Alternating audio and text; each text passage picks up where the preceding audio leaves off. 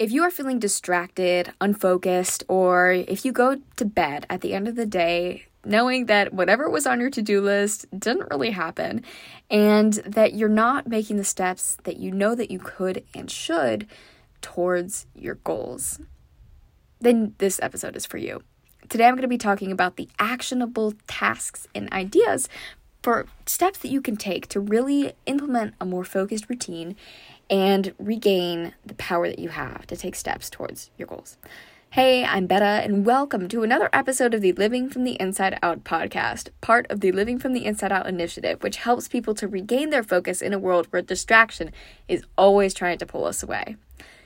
Today, we're going to be talking about the third and final step that you can take towards regaining your focus, which is taking action. And it sounds kind of cliche, but I'm going to dive into the more tangible aspects of it because we're always told to work towards our goals, but we're never really taught how to work towards our goals. Let's tackle that today. So previously I spoke about the two steps that I have been taking to really regain my focus. I was open about how I've been going through a period of which I am very aware and that I appreciate because I know it's helping me grow as an individual, of not being focused, of being a little bit distracted.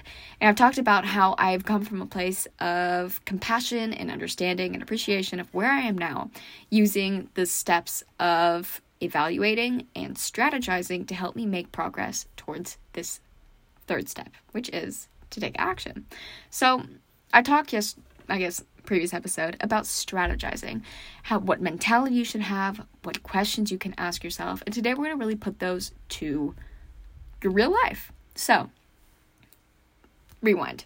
Step one was evaluating. This meant that you're basically just going to find what is distracting you. Step two, strategizing. You're going to ask yourself what strategies you can apply in order to regain your focus. And step three, now we're going to talk about how you can actually apply those strategies because it's so much more complicated than it seems. Let's be honest with ourselves. But that doesn't mean it's impossible and doesn't mean it can't be made easier.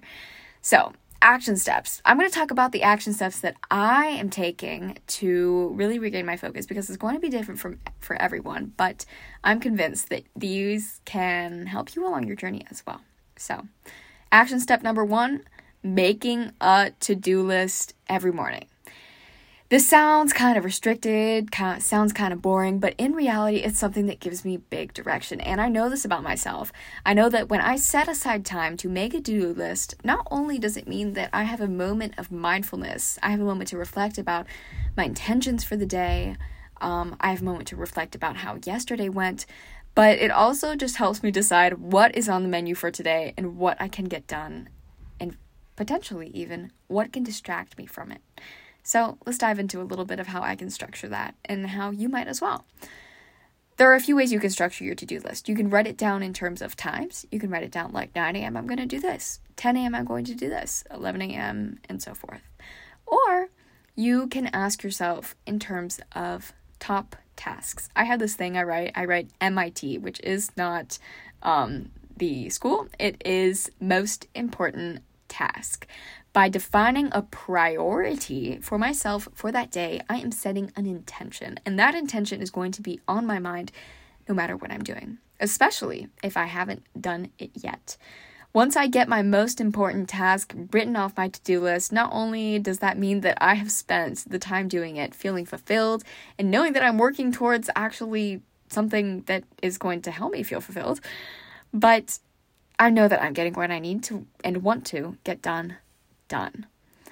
By writing down and defining your most important task, you're defining what is not your most important task, because by definition, the most important task is above any other thing that you're doing that day. So don't write down like breathing or something. Come on, I know you're thinking of it. When you have defined this task, you're going to immediately start to think of the things that can distract you from doing it. Number one might be something like social media. Number two might be procrastinating in whatever way that you fall prey to. Number three might be, for example, family obligations. It might be soccer practice. It might be whatever else is on your schedule or whatever else is in your environment that has the ability and potential to pull you away from what you're doing. Now you might be thinking, okay, so if it is something that I don't really have control over, why do I write it down? What does that make sense? If it's there, it's there. Why does writing it down do anything about it?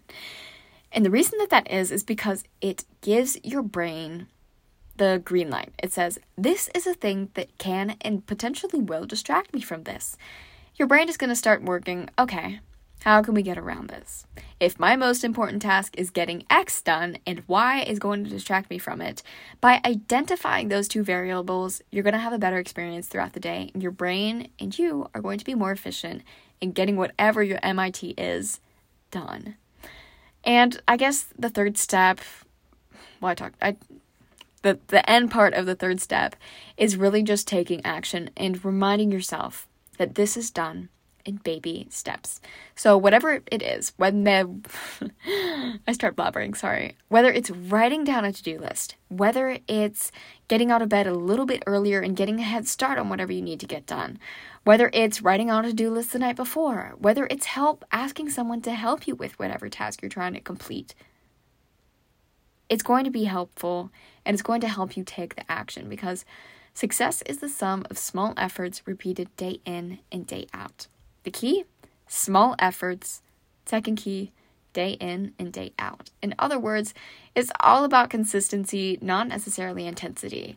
I promise you that by implementing these strategies and by taking action, no matter how small, you are going to feel more aligned with your purpose. And that is going to help you to feel more fulfilled, more focused, and more driven in your everyday life.